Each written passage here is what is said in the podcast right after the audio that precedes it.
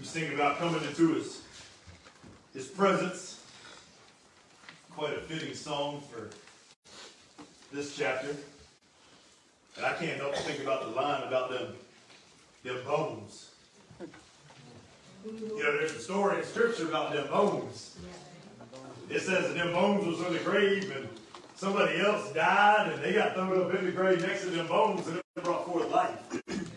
And I just wonder as we come together for worship, like, how many of us maybe came this morning dead, but we got close to somebody who had some power up in their bones and it brought forth some life. You know what I'm saying? Like, like you don't understand the value of you being so spiritually empowered and so spiritually full of what you can do for the man or woman sitting next to you. And I don't think that's a bad thing, right? To, to get spiritually contagious. You know what I'm saying? To get, get a little bit of an excitement going on. Oh, you know, I mean, all of y'all came in today, other than this one row, hating this guy wearing this jersey. we are united against the evil. His own life is leaving him now. You see what the power of unity against something can do? Isaiah 40, 31. Actually, I hope y'all QB wins. He got an awesome story coming back from the bench during national championship. That's a whole different story. but but here's the thing, like like we're united for that stuff. Why can't we be united with the good? You know, why don't we get more excited when somebody brings up the only person in here that should have been excited about Tammy having her, her arteries cleaned up ready to go is Dave, because Dave's old and can't hang with her now. you know what I'm saying? Like she's fresh, refreshed, and ready to roll. He's just an old dude trying to trying to hang with a young body. I'm gonna keep you awake, I promise. When, when you get to this chapter right here, here's where you gotta go. Here's what you gotta understand. Solomon's been trying a bunch of stuff. If you haven't been with us, you need to you need to check out a bunch of a bunch of these messages in this series. I'm not gonna lie, I'm only gonna do about seven or eight verses a day. That don't mean you're getting out early. That just means I wanted to focus on, on the on the second part of it. The Lord slapped me in the head and said, "No, we're gonna focus on the first part of it." And maybe that's because last week we talked about money and possessions and oppression and that kind of stuff. Maybe that's because God got something totally different planned for next week that I don't know about yet. But, I, but I'm going to keep us where he told us to keep us. So I look at the beginning of this thing and I look at Solomon, a guy who's tried all kind of stuff. He's tried possession. He's tried buying stuff. He's tried having women. He's tried having people. He's, he's tried wisdom. He's tried all this stuff and nothing's worked. So he gets to chapter 5. And here's what's even cooler. This is the guy who's responsible for building the temple. You know, before this guy builds it, well, of course, daddy had the inspiration to collect and save all the funds so that his son could build the temple. There wasn't one. There was the tabernacle, which, which Ben and Joshua's going to study a little bit more as we go through maybe some of that stuff. But but it wasn't the same. And, and it's not the same after it gets destroyed once and it gets rebuilt. It's not the same after it gets destroyed again by the Romans in 70 AD, and, and it ain't the same right now. But for this guy, he built this place. He took 183,000 workers to build this place. Go back and study Kings and, and, and, and where he starts to build. It's like 183,000 workers to build one building. So much reverence for the building that, that no noise was made in the building when it's getting built. Like, like you had to go off to do the, the useless noise of chiseling and hammering and, and molding and shaping and making. And then when it's brought here, it's, it's put together in the right way. And Solomon thinks about this building. Thinks about the years that he took building it. And he says, you know what? I've been trying all this stuff. I'm going to try me some religion. Because ain't nothing else been working. Money ain't work. I don't know if he tried drugs and alcohol, but I'm sure he tried food, the best steaks, the best, the best cooks he could get. He brought in. He's, he's tried, he's tried all this stuff, and that's where he says, I'm going to try religion. And here's the problem when he tries religion. He goes to the temple that he's responsible for building, and he sits probably in this little special seat, and he looks out and he sees a bunch of pretenders. And for a guy who doesn't even know what for sure he believes about eternity and the promises of God, he sits in this, this special seat of observing, not absorbing, observing people, and he begins to shake his head. And he says they're phonies. They're pretenders. They're missing. Here's a guy who ain't even got it that knows that other people's missing it. You know what I'm saying? Like, how bad does, does a group have to be that the guy who ain't got it understands that the group who thinks they got it is actually missing it? See, he ain't got a problem with religion. He's got a problem with the religious. He's got a problem with people. And the justification these people think they got with what they think they got. It's kind of like this. You can say people who are on an airplane and people who sit in church pews or church chairs today have a whole lot in common. Now, you've never been on a plane, then you may not understand a lot of this, but, but for the rest of us that have been on planes, you understand we have a lot in common. We're all on a journey. We're all just trying to get somewhere. Hopefully, everybody on your plane and in your pew or in your chair is well behaved. Because if not, you get a flight delay. Hopefully, they're, they're presentable. Just like on a plane, some people are dozing off. Some people, while their eyes may be awake, are in a mindless trace. A trance, you could call it, I guess. Some people just gazing out the window. Some, if not all, are just satisfied to have a predictable experience. See, we title a good flight and we title a good worship service with the same way. Think about when you get to lunch and you run into friends from other churches and they say, How was church today? You're going to say, It was nice. It was nice. It was a nice worship experience. They had a, they had a nice new song. It had nice words to it. It made me feel nice. How was your flight? It was nice. The flight attendant was nice. The, the pilot did a good job. There wasn't a whole lot of turbulence. It, it was it was nice. We didn't crash, so that's that's a pretty good sign, right? It was nice. We exit the same way we entered. We're unmoved, we're unchanged, we're unaltered, except for at a different time when we walk out the door. And we're happy just to return again the next time and do it all again. Your expectations for the flight don't change. You're happy just to get back on another plane, get back to another destination. You're happy to come back to church and experience the same things just to do it all over again because was nice. You enter a church sanctuary, pray not this one all the time, but at least others, and you look at the faces of people and you'll see a few giggles. You'll see a couple that's, that's cranky.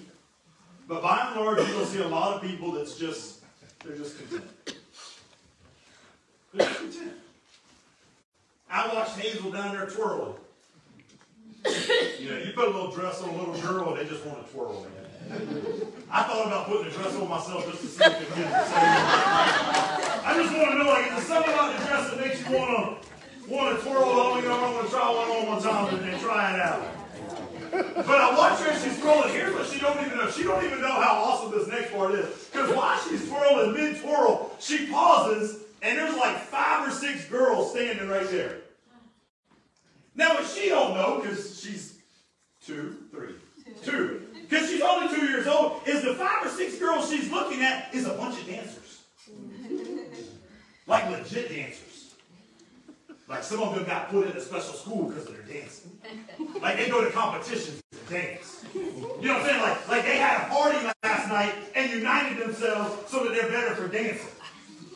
So while she's twirling, hey, pipe down, nobody talking to y'all, we're talking about y'all. Right?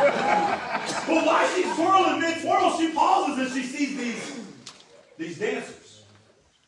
And then you're stuck. See, you're stuck with somebody who knows what you're doing. They know how to do it better. You, do I keep doing it? or do I just stop and try to hide? So she's mid-twirl, watching them. Like, what do I do now? And she not knowingly says, I'm going to show them how to do it for real. Yeah. So she twirls even harder. right? And I just wonder sometimes, what about us? What about us? Are we content to just have a mundane, nice service? It, it's almost like this. It, it, it's, that, it's that we come, and, and, and it's not that, that, that we got to it's not that we got to experience worship, it's that we, we got to endure worship. You know the difference? Oh, we, we made it through those songs, thank goodness. Right? Some of y'all, some of y'all, it ain't even just about music, by the way, which I'm to get to in a minute. Some of y'all, well, we, we made it through every bad word he didn't know how to say.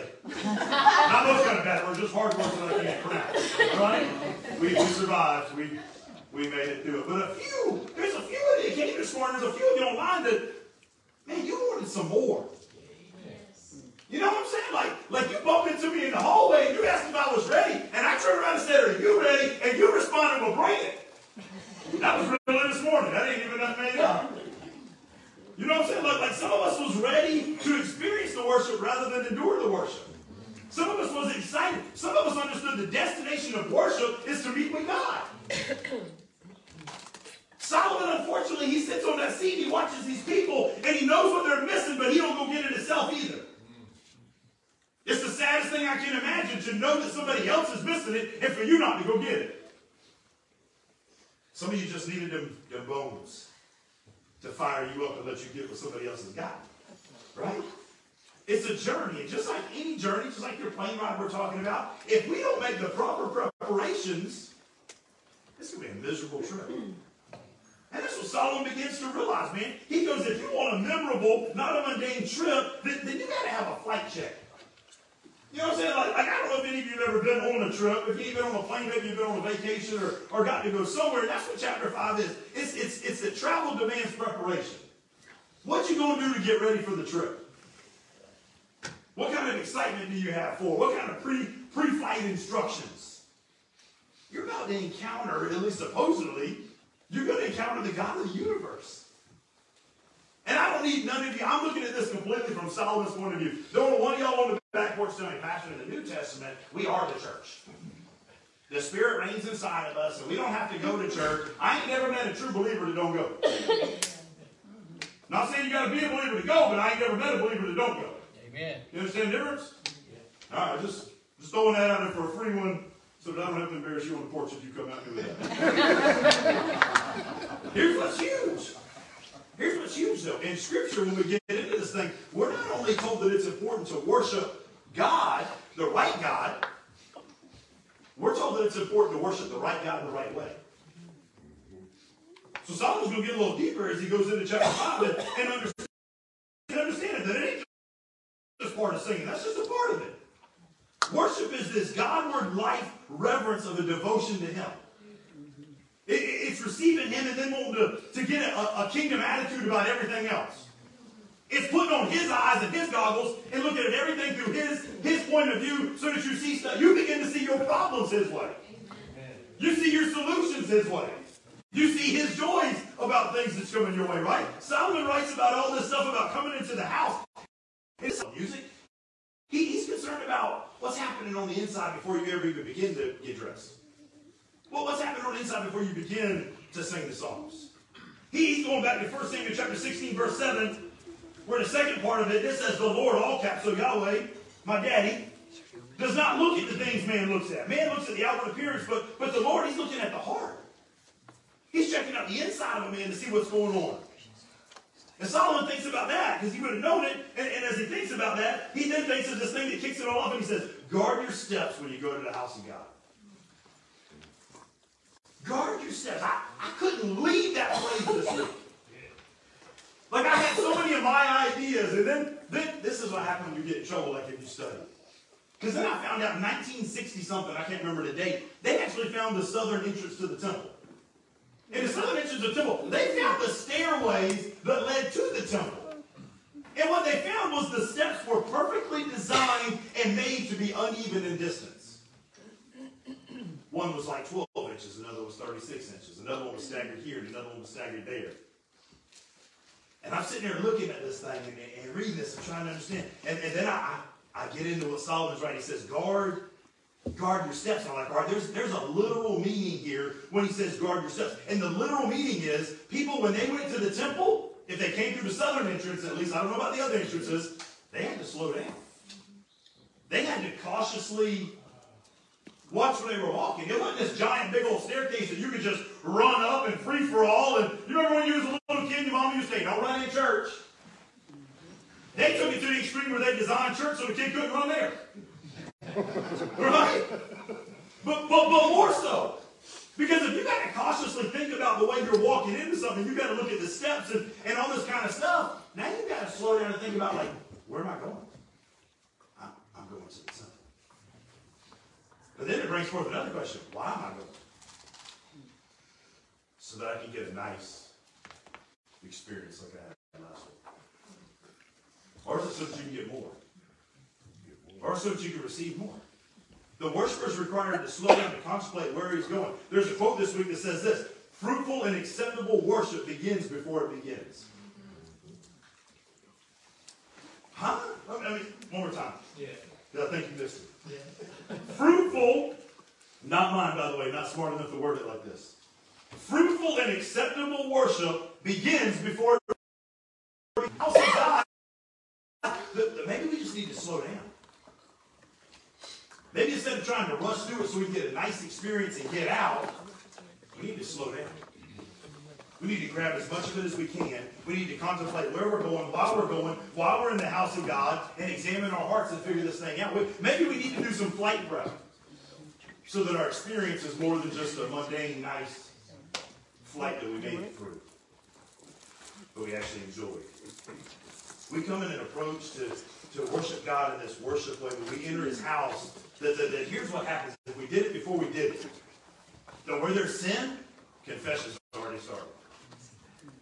You imagine start confessing before you ever even made it? You guys realize that you, you, you can confess before you made it to the altar? I don't know how many of you guys remember Bobby Gessling.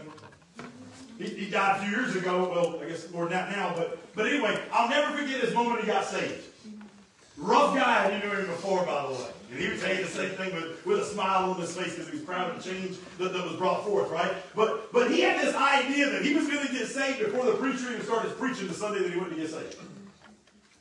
You don't hear, well, I guess you can't hear his testimony. If you make it happen, you get to talk to him. Maybe you get to hear his testimony. And he'll tell you about this, this moment where, like, he realized something. He goes, I'm going to church this morning to get saved. Now, we can argue all day long that he got saved the minute he had that thought. You can do all your little religious mumbo jumbo all you want to do. But, but the fact was this he wasn't listening for a certain song. He wasn't listening for a certain sermon. He wasn't listening. He had made a decision before he entered the door that to run down the altar the minute the opportunity came up. Amen. He made the decision before it began. And I think about that, and of course, we learned years later that he had to wait on the altar call, but that's sometimes the attitude when you worship, is it not? God, I'm coming this morning like, like expecting you to do something I can't. Like I'm ready to be moved by you in a way that I can't normally be moved. And that means that when I realize how holy and mighty you are, that I realize how sinful I am, and I got to confess. There's got to be confession, right? But, but also, where there's joy, there's rejoicing. Where I realized how awesome something was that I, I could break into that praise break. I could, I could get giddy about it. I could smile about it. I, I could twirl like a ballerina, letting dancers watch me twirl. There you go. And that would only be weird if a 39-year-old man did it, not a little two-year-old. right? But also, where there's where there's sorrow, there's there's praise. See, some of us do church like we do lunch, casually and unprepared. You don't like it this week, you'll try a new place next week. You didn't like what you ordered this time, you, you might even order a different one the next time. We don't anticipate God's presence or God's voice. We're unable to experience the presence of God because we haven't let Him stir us up enough. Because we opened our heart enough. Because we, we let our hunger be satisfied by something else. One thing I'll give Solomon through this whole thing, he don't ever get satisfied at all the stuff he's tried. He didn't try this, it didn't satisfy. He didn't try this, it didn't satisfy. He keeps on going until he finds it, right? Let me encourage you to come and worship God. Maybe, maybe you should, maybe this morning you should have prayed before we prayed. Right? Because if you prayed before we prayed, then when we pray, you're ready to pray. I'm serious. I know this sounds crazy, but I'm being dead serious. Maybe you should have slept a little extra last night so that you could come alert instead of falling asleep at church. Right? Maybe you should have read the word before you come in. Hey, Mike, you got to guess where I'm going. Right? Because if you read the word before you come, then your heart might be soft to receive it when it gets preached a little bit on. Right? Maybe if you came hungry, maybe if you came willing, maybe if you came expecting God to speak, maybe if you came anticipating an experience with the creator of the universe, instead of just wanting a nice life. You hear what I'm saying? You hear what Solomon's realizing? Another form for today might mean this. You ought, you ought to, when he says you ought to guard your steps, maybe it's, it's time we realize we can't live one way on Sunday and live another way the other six days of the week. Meaning this, when you guard your steps, when it's talking about your religious experience, so that Solomon ain't got a problem with you, maybe you shouldn't be a hypocrite. Maybe he shouldn't be faking it. Maybe he sat on that special seat and he looked out at people who was worshiping, pretending to worship at least, and he said, How in the world is that person doing that? No different than you thinking you can cuss your wife out last night, that you come worship God with your mouth this morning. Right? Or that driving experience, no different than you think you can flip somebody off and now you can raise a hand and worship? You gonna worship God with the same mouth you cut somebody out with? You gonna raise a hand with the same? No, no, Pastor, we raise the other hand. That's what some of y'all think. I think. If he ain't took over your whole life, we're missing it every day. Solomon misses it because he thinks it's at this one place, this one time, but it's an all-time kind of God. Second John, verse six, he says, "And this is love, that we walk in obedience to His commands." You want to love God? Walk the way He told you to walk. Get you a kingdom attitude. Colossians 1 verse 10. We pray this in order that you may live a life worthy of the Lord and may please Him in every way, bearing fruit in every good work. I can't tell you how many times I've heard people ask, how do I make God happy? How do, how do I please God? Well, it says just obey His commands. It also says if you bear fruit and do good work. There's, there's a lot of stuff in there. All right? We live in a culture today, though, here's the problem. Our culture today, we got a low view of authority. Authority has lost its authority, you can put it that way. I mean, you, you think about it, right? Teachers. She said, she said God was with her in the classroom this week. She probably needs God in the classroom every day. Amen. You imagine being a teacher to some of the kids out there now? And some of the kids we're talking about may be your kids. That's your problem. Because parents have lost their authority too. Right? So teachers lost authority, parents lost their authority, coaches have lost their authority, police officers have lost their authority, elected officials, all positions that used to be generally respected, now losing their authority. Maybe because they lost their authority is why we've got the wrong people in the positions now. Hmm. There's a food for thought. I ain't trying to get in on that. but, but here's my worry is this. My, my worry is that if all these around are losing their authority, how long is it going to be before the church loses its authority? How long is it going to be before God loses his authority? How long is it before the church begins to carry the diminished view of what authority really is? When we say he's got authority over my life. You know, he sets up all this stuff in the world to give us an example on how it's supposed to be. So if we ruin all the examples he set up, how long is it going to be before what's actually supposed to be is ruined? Maybe we ought to just stop and consider how holy God is, how majestic He is, how awesome He is, and all those ways. Maybe we need to remember that when we come into church, we come into His presence.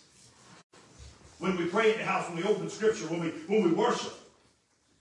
Let me show you how easy it is to creep in. Y'all ain't gonna like this example, but God gave it to me, right? So I'm gonna use it. This is how easy a lack of authority can creep in, right? Part of having a reverential attitude toward God is coming to the house of God on time.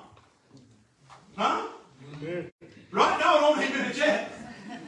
Because I'm going to prove it. Because you say, well, well, well, being on time ain't exactly what really matters. Well, I bet if you was going to a ball game, you'd get there on time. I bet if I bought you tickets to the Super Bowl, which, by the way, the cheapest ticket at the Super Bowl this year is 4000 plus dollars right now. That's a nosebleed with a thing. But I bet you if I bought you that ticket, you'd be there early. I bet if you had a real flight, you'd make it early so you made it through security so that you got to your destination. I bet if somebody famous called you and said, hey, will you just come over for dinner tonight, you'd be there on time. More or less, you make sure you were dressed right too, huh? I think sometimes we don't get to God's church on time, if we want to be honest, because we're lazy. Because we didn't make the right prep. We stayed up late the last. Pastor, you don't understand. Saturday night's the only night I can stay up. You tell God whatever you want to tell God. You don't show up to work late. Not more than one or two times. Because then they get rid of your butt. I'm glad God don't get rid of us, don't get me wrong. But I think a sign of respect might just be getting to his house on time. Huh? Second point he makes. I could go on, but I ain't. I want y'all to still like me a little bit at the end. Still in verse 1. First part he says, They regard your steps. Second part, he says, Go near and listen rather than offer sacrifice to fools who do not know what they do is wrong. This is Solomon again. He's sitting back and he's looking, he's like, them guys that keep opening their mouth don't even know they're making a fool of themselves because they don't even know what they're doing.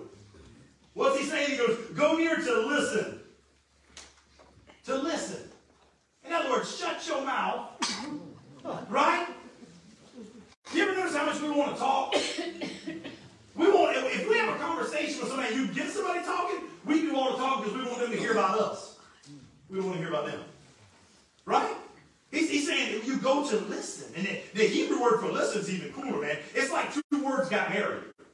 And I, am not exaggerating. When you take this Hebrew word right here for listen, it means to take heed and to follow the will.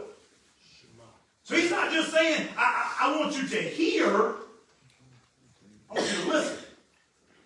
The other day we was in the store, we was trying, it was for Reese's birthday, so we was kind of in a rush, so I asked Paxton to, to run down to the other side of the store and check something out for me. It wasn't 30 seconds later, he done turned, he's walking in the direction I told him to walk, and he saw a video game, he was gone. I paused for a couple minutes because I thought maybe he was just checking the price even or something. So I'm sitting there with Reese getting his birthday gift. I'm sitting there with Crystal, and I look up and I see he's now playing the video game. I'm shaking my head. Reese didn't figure out what I was shaking my head about because he likes to listen and not to hear. Crystal realizes what I'm talking about, so she says, trying to save my little boy, Paxton, I think Daddy wanted you to go down the aisle and check something out. Uh-huh. so I walked past him because I said maybe it's an eye problem. Maybe he's got a special alien ability I don't know about, and he's got to see it to hear it. So I make sure I get in front of him this time. Say, son, how did it go down the aisle? How much were the dumbbells at the store? Uh-huh. It's at that point I proceeded to choke. No, kidding. There's a difference in here listen. So forth with the Hebrew word. The word Hebrew. It, it, it's like they, they took two words, listen and obey, and they married them together. Because there's no need to hear something if you're not going to obey what the something was. That's what God's calling with this word. So, so you can say this way to sum it up for your note to pay attention and obey. Pay attention to what God's saying but do so with the idea that you're going to obey whatever it is. You realize we, if we call him the head, and we the body, that means sometimes the body will do something that the head told it to do, whether the emotions wanted to or not. I thought about that this morning, right? Like sometimes the, the, the, head is smart enough to control the body, but even if the emotions want to do something else, the head tells the body to do whatever it is, and the body has to surrender to the head be like, okay, you know what, I'm going to do. Maybe, maybe we'd get a lot more out of it if we just did what God told us to do and we start seeing more that way. James 1.22 says, don't merely listen to the word and so deceive yourself. Do what it says. He says if you just come to hear and have a nice experience and leave, you've deceived yourself. If you're not willing to do what it says you're supposed to do. Ecclesiastes chapter 5, verse 2, the next verse it says, Do not be quick with your mouth do not be hasty in your hearts to utter anything before God. God is in heaven and you're on earth, so let your words your What's he saying about worship? He's saying, listen much and say little. Listen much and say little. One man said it this way. Him and his wife had words and he never got a chance to use any of his. I wonder sometimes if that's the way God feels. So go back to the flight experience. For those of you have been on one, that poor lady called a flight attendant she has to do this thing every trip. She stands up there. She gives you instructions on saving your life. Vital information. Vital information. This is how you put your mask on. Make sure you put yours on before you put your neighbor's on. Your seat cushion, if we crash in the ocean, it, it is a flotation device. This is where the exits are. This is how you buckle your seatbelt. This is how you undo your seatbelt. She's giving all these instructions, but I look around every plane ride I've ever been on, People's on their phone, people's on their tablet, people's shuffling through luggage, they pulling out their snacks for the trip, they, they staring out the window in La La Land, some of them praying that the plane don't crash, some of them's already asleep. There ain't a soul paying attention. And I wonder since we're talking about flight experience, that that's how the Lord feels. He's giving all these instructions that are vital. Not only for a good flight, but vital for your survival. Yet we choose not to listen. Solomon sits and he watches these people not listening. He, he talks about this, this mouth so much.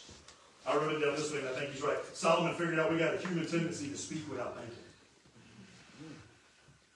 If you ain't never done it because you're so good you don't do it, you know somebody who has, speak without thinking. And the problem is, once they do that, they then got to speak again to cover up whatever they said without thinking. And they just keep on speaking, as y'all tell me, you just keep on digging the hole that you started digging. Someone's saying, man, it's foolish to speak too much and to hear too little when you're in the presence of God. Sadly, when we come before God, our minds are so full of our own business that we forgot we came to be about God's business. Some of y'all right now, you so worried about where lunch is going to be. You so worried about what work you got to do this week. You so worried about the plans. You so worried about building this. You so worried about your car. You so worried about so many things. Some good things. Some of you's worried about your spouse. Some of you's worried about your children. You're worried about all kinds of stuff. And the last thing on your mind is God's business. That's why you'll have a nice flight and not a memorable flight. We come before God so full of our own business that we begin to talk like fools. Maybe we ought to realize there's, there, there's, there's a benefit to saying less instead of saying more. Right? I, I, I used to get used to get so upset I couldn't pray as long as some people. I, I, really did. Like Junior, I hear people talking about, man, I went to the house and I was at the house and I fell down and I prayed before the Lord for, for 30 minutes. Another guy be talking about like it was an hour in and I was still praying. So I went to the house and tried it. About five minutes in, I said, Lord, I'm going to fall asleep if we don't do more. God, I'm going to be gone if we don't try something different. So I tried standing and praying. I made it 10 minutes. Then, then I stretched it 15. Then I realized, I said, man, I'm doing the same thing I used to do when I wrote a paper in school. I couldn't come up with no new ideas. I'm not smart enough. So I would use a lot of adjectives. you need a six-page paper? I'm going to tell you how awesome Cliff is. Cliff is very, very, very, very, very, very, very awesome. He's a really, really, really, really, really, really, really nice guy. I think he does a jam-up job at just about everything he does, comma, because Cliff is such a very, very, very, very nice guy. You think God wants to hear me talk about a bunch of adjectives when I'm talking to him? Then one day in that time, because part of your prayer time, I hope you understand the study of Scripture.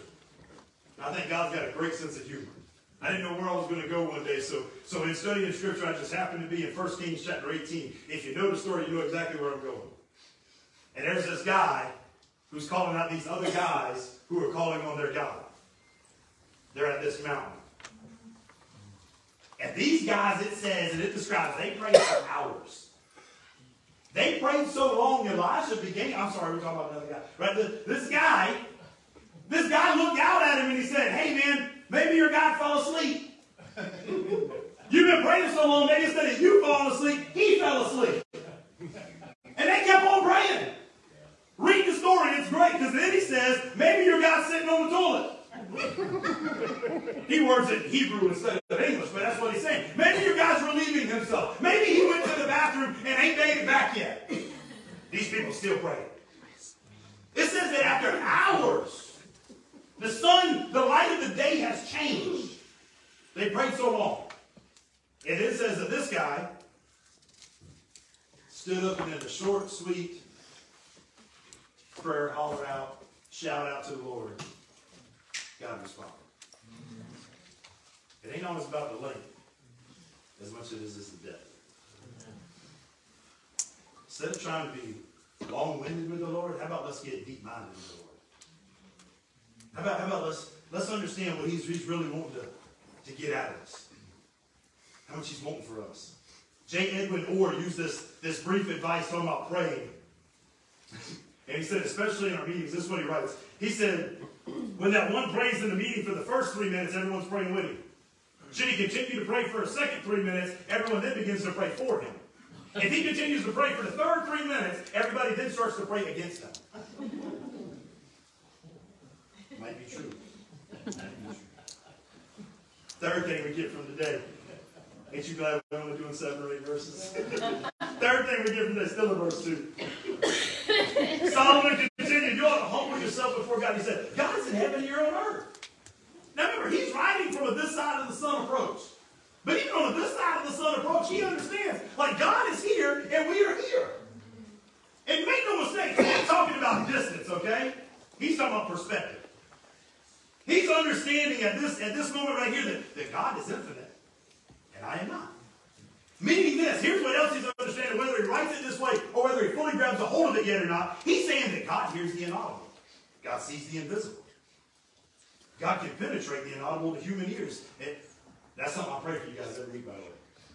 I'm not joking. No. I pray when I get up, Lord, you make sure you make sure they hear what it is you want them to hear, not what I say. Because I'll definitely say it wrong. Some of y'all be telling me something, man, I love what you said about da da da da da. I mean, like, I didn't say that. Thank you. I, I'm glad you liked it. But it wasn't my idea, and I didn't say it at all. Here's the point God is God, and you ain't. Solomon understands God is in heaven. We're, we're on earth. He is Lord. We, we're his slaves. We, we're, we're his man. We bow before him. We fall before him. Did you, did you hear the song? How perfect it was? God, when you fall, we, we get a little lower. We, we keep getting lower. We get as low as we got to get so that you high and it up. It's like Isaiah in, uh, in Isaiah chapter 6. He experienced the presence of God. He bows before God. Here's what he says in verse 1. In the year of King Uzziah, when he died, I saw the Lord seated on high in a lofty throne. And his robe filled the whole temple. You imagine seeing God the way Isaiah saw him? He's going to go forth in a verse or two and talk about he was, he was high and lifted up. He was holy, holy, holy. just, just understand, because when you see God high, you, you understand how awesome he is. When you see God reigning in power and wisdom and love, it can only produce one response, one response awe. You're just in awe. You know, like when you see a big play, Super Bowl Sundays next week, right? When, you see a big play, you just awe. But it's something that lasts longer than a catch or a throw. Great benefits of gaining a proper, this is really cool, this is really pretty, right? One of the great benefits of gaining a proper perspective of God is we not only see God on his throne, we begin to see the earth through God's eyes from his throne. Now, what I mean by that is this, and, and try to follow me. When you see God with the right perspective, you get his perspective. M- meaning this, that what you thought was a mountain ain't nothing but a molehill. I'm telling you, when you begin to see things God's way, what seemed great and mighty in the world's eyes seems small and insignificant in God's eyes.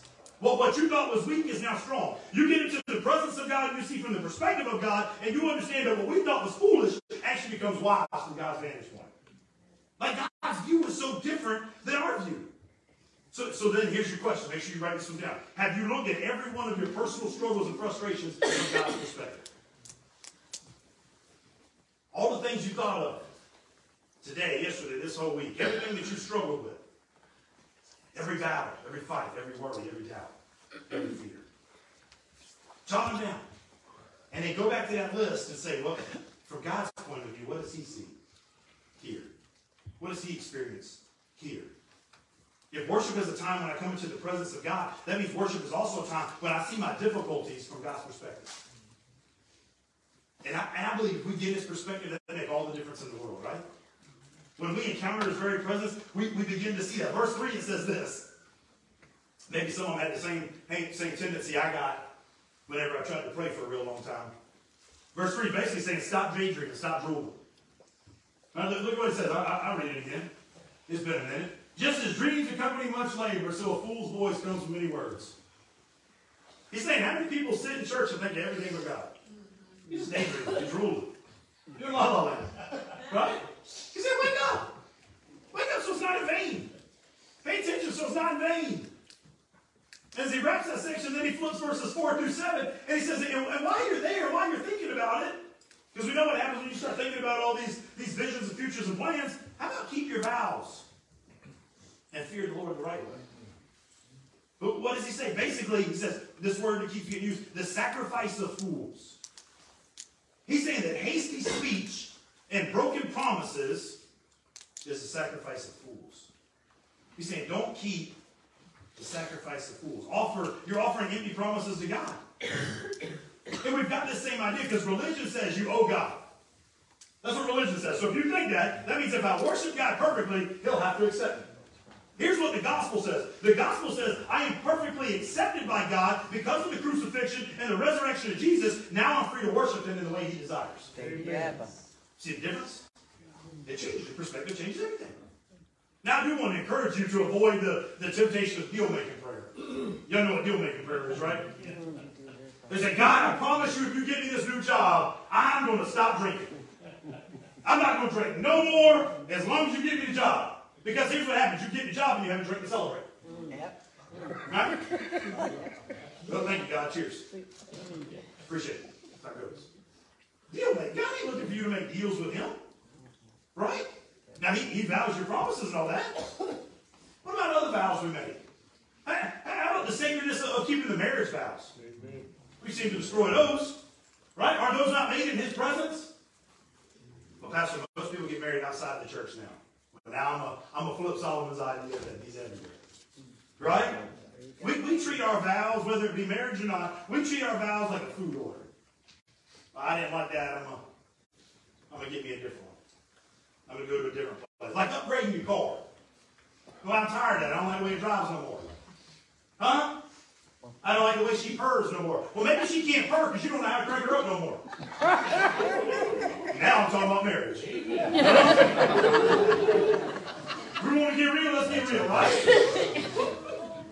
well, things change. I, I didn't sign up for that. I, anybody asked what you signed up for? Those have to be blurred. Well, you don't understand. The paint's falling off. Well, you better put new paint job on it. It's running a little rough when you better get up a motor upgrade. You understand what I'm saying? And you're in for life, man. she ain't purring right no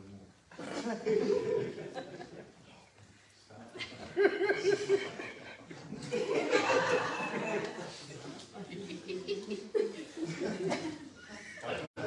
Psalm chapter 15.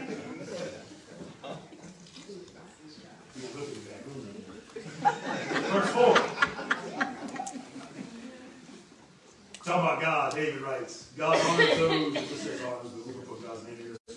God honors those who fear the Lord, who keeps his oath even when it hurts. God honors those who fear him, who keep their oath even when it. How you doing at your promises you made with God? How you doing with vows and commitments that you made? Gosh, I didn't really want to get up. It's not in my comfort level, even when it hurts. Well, I really don't want to give my money away to that guy because I don't. Really, I don't really want to take one of them envelopes. I, I don't even like the Puerto Ricans. I don't know why we're going. To do it till it hurts, right? Be honest, you don't like the Africans or the Hondurans or anybody else either. Anytime somebody asks for money, you don't like it. It's amazing, right? Let's just get real about it, right? Hmm? Can't say amen, say out. Deuteronomy 23, 23. Whatever your lips utter, you must be sure to do, because you made a vow freely to the Lord your God with your own mouth. God takes our vows seriously. Seriously. We make promises to Him. You can almost say this, I'm, I'm going into two different dangers. It's a dangerous thing to come into a worship experience with God. It's dangerous. It's a dangerous thing to stand before God and make a promise to the woman of your dreams and tell God, I'm going to do this till death do me part. It's dangerous. Because it's going to be rough.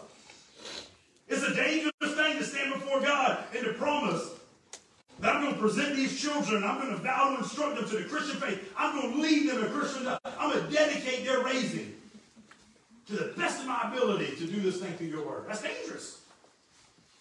Because if you ain't doing it, somebody's going to call you out on it. It's dangerous to make a covenant. Somebody told me last week after talking about friends that they made a covenant with somebody in the room. They made a promise. How are they going to relate to the other person? Dangerous. dangerous to pray and make a commitment to God. It's dangerous to say, let me give you some of the song lyrics we sing today. You, you, you want to talk about worship? Well, let's go back to let's go back to music then. It ain't all about music, but that's a part of it. You sing the song, Yes I Will. You say, God, I will lift you high. Man, that's dangerous. God, I will bless your name. About life smacks you in the mouth? It's dangerous. I will choose to praise and glorify the name of all names. It's dangerous. You know why all this stuff's dangerous? Because when you make a promise and a covenant and a vow like that before Almighty God, He's holding to it. Right? He ain't playing no games. The, the Spirit of the living God. We're leaning into all you are. I got a quote in a minute. I'm going to ask you about if you leaning in to all He is. God, God's big. A lot of different ideas there. Leaning to all you are. We fall on our knees. We fall at your feet. Some of y'all know the first thing you want to do is get up and run. You want, you want to try to make sure you're higher than him. How about the song we're going to sing to close? Jesus, you're the center. Everything revolves around you. It's all about you. Just add the question. Is it really? Is it really? Is it really all about him? It's dangerous. It's dangerous to vow and give a certain amount to God and then default. Look at verse 6. We're going to take it deeper than the superficial meaning there. But in verse 6, I think the teacher, the preacher, as he calls himself at the beginning of this, this journal, he's referring to a vow that people made maybe to, to, to help the kingdom treasury out. You know, they, they made a vow. I'm going to give X amount. I'm going to do X amount. I'm going to supply X amount. Evidently, they failed to come through. Now, now here's what's cool when you study stuff. This one ain't exactly in the verses, but when you make a vow like that back in the day and you fail to come through, the priest or some other messenger was coming to your house and go ask you about it. What would happen today if we started coming to people's house and asking them about vows they made that they didn't come through Might it be if we could do it in the right way, what God would actually prefer? Maybe some of us just need a little reminding. Hey, you said you was going to love everybody. I don't see no love coming. You said you were going to live for him. This is what I'm seeing. Right? The teacher says that God isn't fooled by your games. Look, look at his word. Why should God be angry at your voice and destroy the work of your hands? Well, basically what he's saying is this. What are you doing? What are you saying that, that your hands ain't matching up to? That you got God so bad now he just wants to destroy it. It's a dangerous thing to make promises to God. I'm not telling you not to make promises to God. I'm telling you to think about it before you do. I'm telling you to make sure it's right. I'm telling you to, what he say? Guard your steps. Listen to his word. Make sure you keep your promise. Don't be a deadbeat worshiper. You sum it all up that way. Church is full of deadbeat worshipers. That's what we got, right? Then he, then he gets on this, this idea, I think. Verse 6 is, is going to transition him into this, this next thing. But, but here's, here's something I want to make sure you get. Worship is about giving. Look at Deuteronomy chapter 16. 16 through 17. It says, Three times a year, all your men must appear before the Lord your God at the place he will choose. And the feast of unleavened bread, the feast of weeks, the feast of tabernacles, no man should appear before God empty handed. you know what he's getting at? Each of you must bring a gift in proportion to the way the Lord your God has blessed you. You know what he's getting at? We come to church to get all the time. What would happen if we came to church to give? I ain't just talking about money. Right? He's, he's saying that, yes, it includes the offering, and I do believe in the basic principle of tithing and all that stuff, but that ain't what I want us to get on. I think you ought to do it joyfully. I think it's an expression of your worship. I think it's part of your worship. But in the same way that worship ain't all about singing, I don't think giving is all about tithing. Right. Giving is a character. It's an attitude of the heart. It, it's the idea that when you come into the house of God, it's the one place that you're not coming to get. You come in to give. You come in to offer. I'm for my time. I'm for my. I'm coming to worship. I'm coming to surrender. Surrender what? My thoughts, my heart, my sin. I'm coming to worship. I'm coming to celebrate Him and His joys and His blessing. I'm coming to give Him my very life. So that when I do, I go out in the world and I give the world what it is that He wants to give them through me. It's signing up to join the helping all. I, I never even asked the ladies, Megan and Celeste, like how many people signed up after they did their their their their, their video thing. What was it two weeks ago? I think or three weeks ago, whatever it was. But I heard so many people talking about the stats in the videos. Man, that's crazy. Man, that's insane. Rather than talk about the stats, how about put your name on the sheet? You know what I'm saying? Like, rather than worry about the stats, how about you worry about fixing the stats? How about you worry about being a, a resolution to the problem rather than just watching the problem? The problem is we like to watch problems instead of solve problems because we're drama queens. We like to just see it all and keep it all going rather than get involved and solve it, right? Man, we, we ought to have, man, they should have had to make an announcement. They hadn't already, so I ain't, I, we're not going to fudge the thing. They should have had to make an announcement the very next week that said, please stop signing up for Kids Haven. We can't take no more volunteers. We got so many. We got so many volunteers, the people who wanted to do it every month now only get to do it once every six months. You know what I'm saying? I don't see that problem though. Hmm. We vowed to help where we want to help and not maybe where the Lord wants us to help. How about that? then, then he gets to verse 8 after thinking about all this giving. Talking about a, a change. 8 through 17. Talking about this giving. Must have, must have got Solomon thinking more about money, right? Because he backtracks to like some people who got money to give through oppression. But then he elaborates a little more. Y'all gonna think I'm crazy, but I think Biggie, I think Biggie was studying Ecclesiastes when he wrote a song. Y'all hope you want know who Biggie is. Y'all just hang those generations for just a little bit longer, right? He got this song called More Money, More Problems. Right? I think he was listening to, don't listen to the song. He was from the south side of Judah, and when he wrote the song, he had some south side language. But in the song, he says this. He goes, the more money I get, the more problems I got. And he repeats the theme throughout with some other stuff. Anybody who's heard that song, you should repent right now. I'm going to repent. I'm already repenting. Right? More money, more problems. But Solomon writes 8 through 17. I'm not going in to preach 8 through 17. One, ain't got the time. Two, they what the Lord wanted for today. But, but when he writes 8 through 17, and he, he's coming off of this, this idea of worship, and then goes into this idea of, of, of, of money and what's been blessed, and then he's not even talking about in the church anymore. He's not talking about what people do in the world with it. And he's saying they think if they got all this, it was going to be better, it was going to be nicer, it was going to be greater. But then he writes, he goes, I don't got a lot of it, and all I got is more stress. I look at so and so who's got more of it, and they, they just got more problems. You ever realize Henry Ford said he was happier when he was a normal mechanic? I bet as a mechanic back in the whatever year that was, he probably was making pennies on the hour.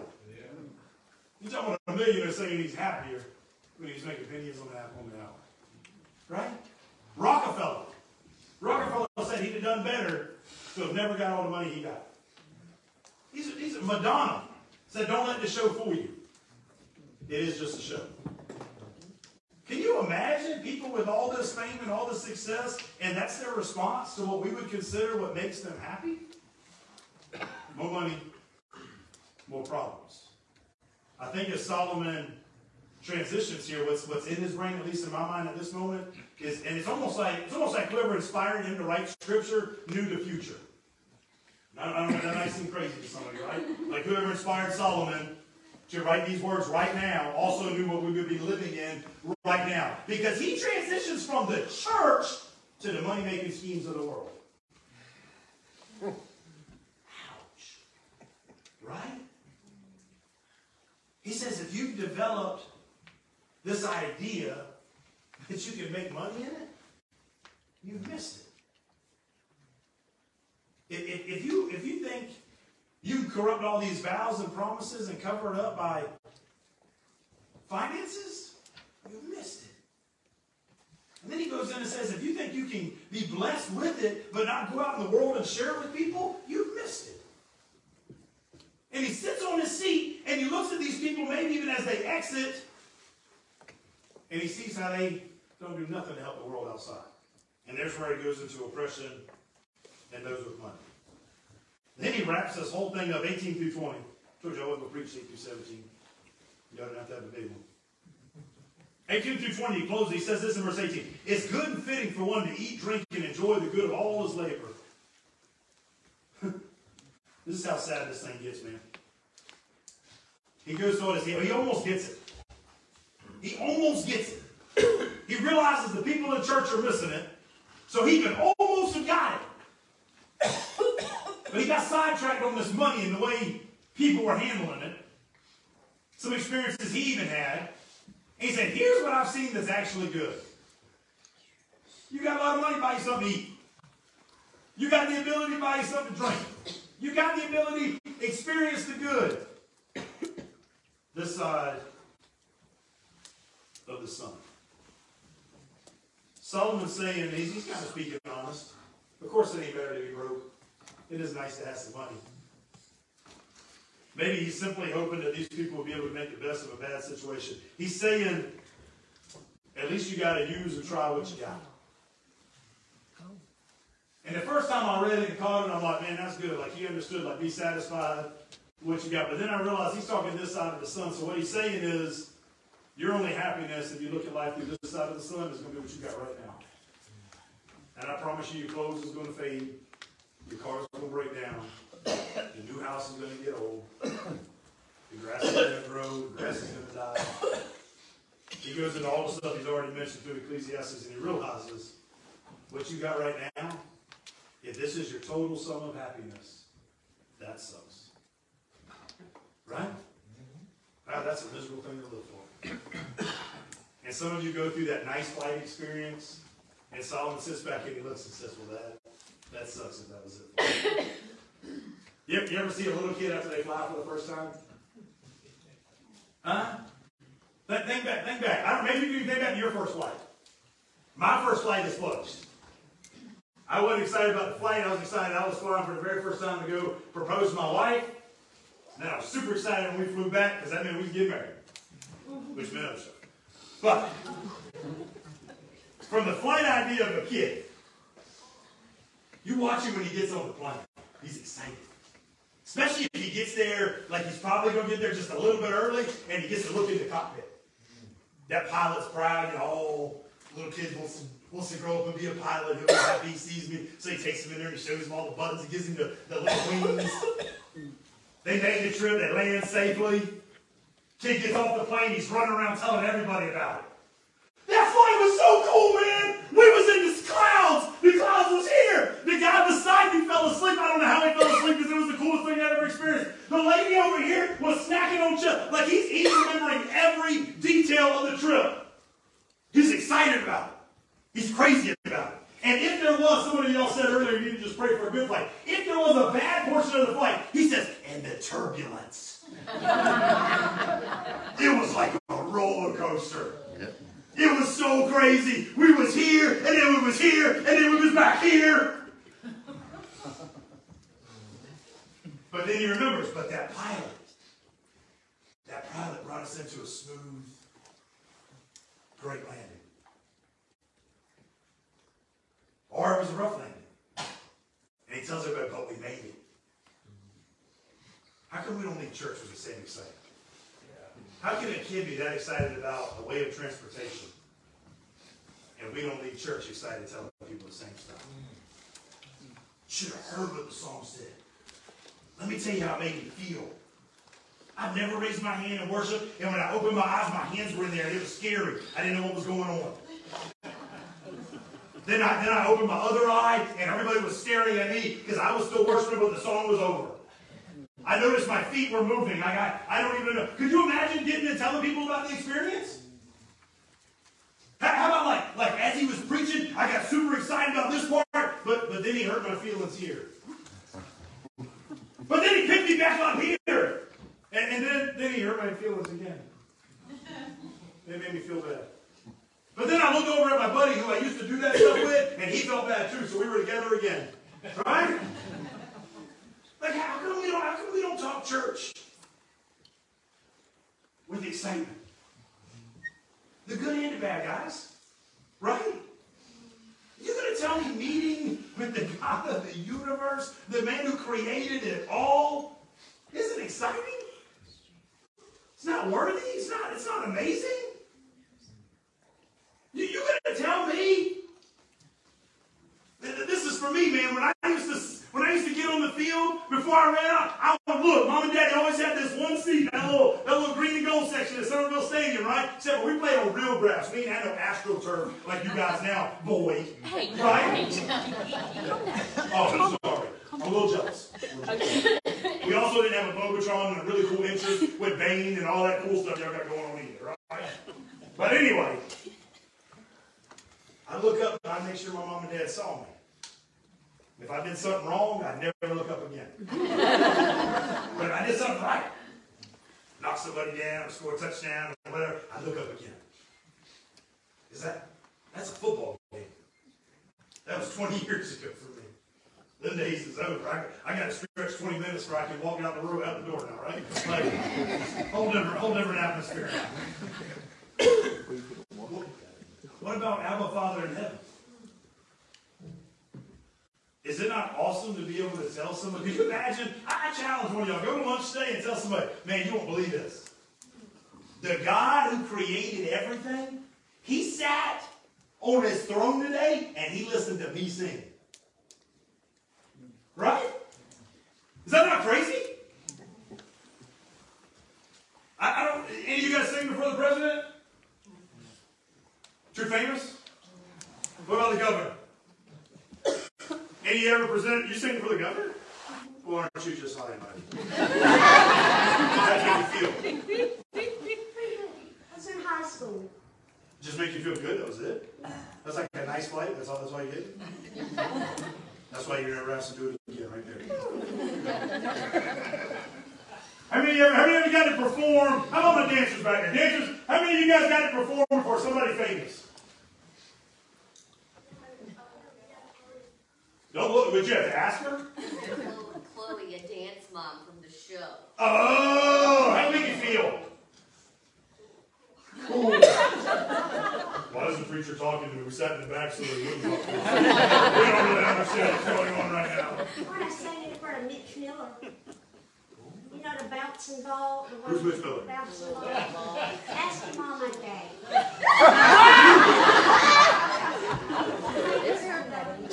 Here's a famous conductor. Oh, a conductor. My dad ain't got a clue. you said ask my mom and dad. I promise you right now, everything that's in my pocket and in my trunk, my dad ain't got a clue who that man is. If he threw the football or threw a baseball, my dad might know. But he was conducting music, my dad ain't got a clue. He was on TV. That make you feel good? TV show. Had a bouncing ball. I'll roll with it. Does it make you feel good? Yeah, Yeah? Better than the governor? yeah, because he was more famous. More, oh, more man. Ah. Guys, you you speak, you perform. Should be a performance, but we call it performance. Before an almighty God, the creator of everything you look at. Every day. Does it not bring joy to your heart? Is it not cool enough for you? Right? we, we, well, here's what we need. I think here's the difference. I never understood. No, I didn't need that quote. Sorry. I, I never understood what the big talk was of a tornado. I grew up in South Carolina my whole life. I ain't never been nowhere else. We get hurricanes. Right? Hurricane to me is the baddest thing on the planet. Right? You talk about the power of wind and the power of water all at the same time. Right? That's some bad stuff. I watched tornadoes in movies. I watched Twister 12 times. I don't how many times I've watched it, right? You can watch Twister 11 or 25 times. You can hear people talk about it. You can watch it on TV. If you ain't never experienced the tornado, you ain't got a clue. So the Lord thought I needed a clue. So a few years ago, there was a Vance note. He dropped one down over there. Oh, yeah. My mother-in-law's property don't even look the same because of how much he dropped it down over there. Right? He's trying to wake her up. Anyway, but it came right through my backyard as well. And still to this day, I can walk to the corner of my yard and I can look at a path of trees that's just demolished. Look, look, looks like a looks like grass that a little kid went through and just walked out the way. That, that's the potential power behind the storm. So now every time somebody even talks about a tornado, I'm like, ooh, that's a bad, That's a bad thing, right? Some of y'all, and, I laugh at it too, because I ain't never leaving my house, but we laugh at people who run away from these hurricanes. Oh, they're overreacting, they're crazy, da da da da. If you experience what maybe some of them experienced during a hurricane or during a tornado, maybe it would have the same effect on them. Right? When you've experienced the power, it has an effect on you. Here's what Haley's reading the, the, Chronicles the of I don't know the Narnia. Lion, the Witch, and the Wardrobe. What's the name of the series? Chronicles of Narnia. Chronicles of Narnia. Thank you. So we watched the movie because she's she's up to through the first one into the third, or she's in the third one. The Lion, Witch, and the Wardrobe. Anyway, Mr. Beaver. I forgot about this part of the movie. Mr. Beaver describes this this Aslan. He's a lion, but he's like representative of God. Okay, you never seen it. It's it's good. It's good. When he finishes, Lucy says this. He's describing the, the majestic, you know, being that, that, that Aslan is, and, and this lion guy and all me just, just awesome, right? He's going on and on. And Lucy says, is he safe? I had to go back and, and copy it to get it right. Mr. Beaver says safe? Who said anything about safe? Of course he isn't safe. But he's good. He's the king. I tell you this. He's a good human. This is our God. I'm not inviting you, I'm not making sure you know that God is safe, but I'm making sure you know that he's good. Right? I, I really believe at every every location, every church, every church, there ought to be a sign out front that says, Beware the God. I'm telling you, I'm not joking. No, I'm saying I'm being dead serious. Because we ought to we ought to warn people. This is the most dangerous place in the world. Yeah, I won't tell the insurance company that. Right? This is the most dangerous place in the world because you can't come here and experience God without Him shaking some things up in your life. Amen, amen. And that's dangerous. You can't come here and make vows before Him and Him not hold you accountable for it. It's dangerous. You can't come here and say, I give you my all. You can't come here and say, Jesus, you're the center of everything, you're the center of my life. And not make him so. Because if you vow that, that dangerous God, he's going to hold you to it. But he's a good God. He's a good God. Meaning this, that yeah, yeah, the change is dangerous, but also means he's going to give you the strength to do so. He's going to supply your needs to make it happen. He's going to give you the ability to withstand the storms. If you've experienced the power of his storm, you're not ever worried about another storm. Right? Your perspective is changing because you're seeing things through his view now. Pray with me. Father God, we thank you for this morning, Lord. God, I thank you that Solomon had that experience. But God, I pray we take it further than Solomon, Lord. Lord, I pray that we not just sit and contemplate and think about how many people are missing it, Lord God. Getting it wrong, Lord God. But we learn from Solomon's writing, God. God, we, we cling, Lord God, to your word. God, we consider, we think before we come into your presence. We prepare ourselves for the flight. God, we think before we make a vow before you because of how important, how significant, how mighty that vow is. And God, I thank you that if we're willing to make the vow, you're willing to provide the strength for us to fulfill the vow. God, strengthen your people in this church. Strengthen your people. Strengthen the believers, Lord God, in this world. God, may it be when others see us that they know the power we possess because it's you we represent. God, may we have other people watching like Solomon, Lord God, and they have to write a whole different kind of journal because we're the real deal. Because we're living it, Lord God. God, I expect you to, to do something mighty through your word because it's promises that if we preach it, they can't return back the same way, Lord God. So we're going to hold you to it. In your name we pray.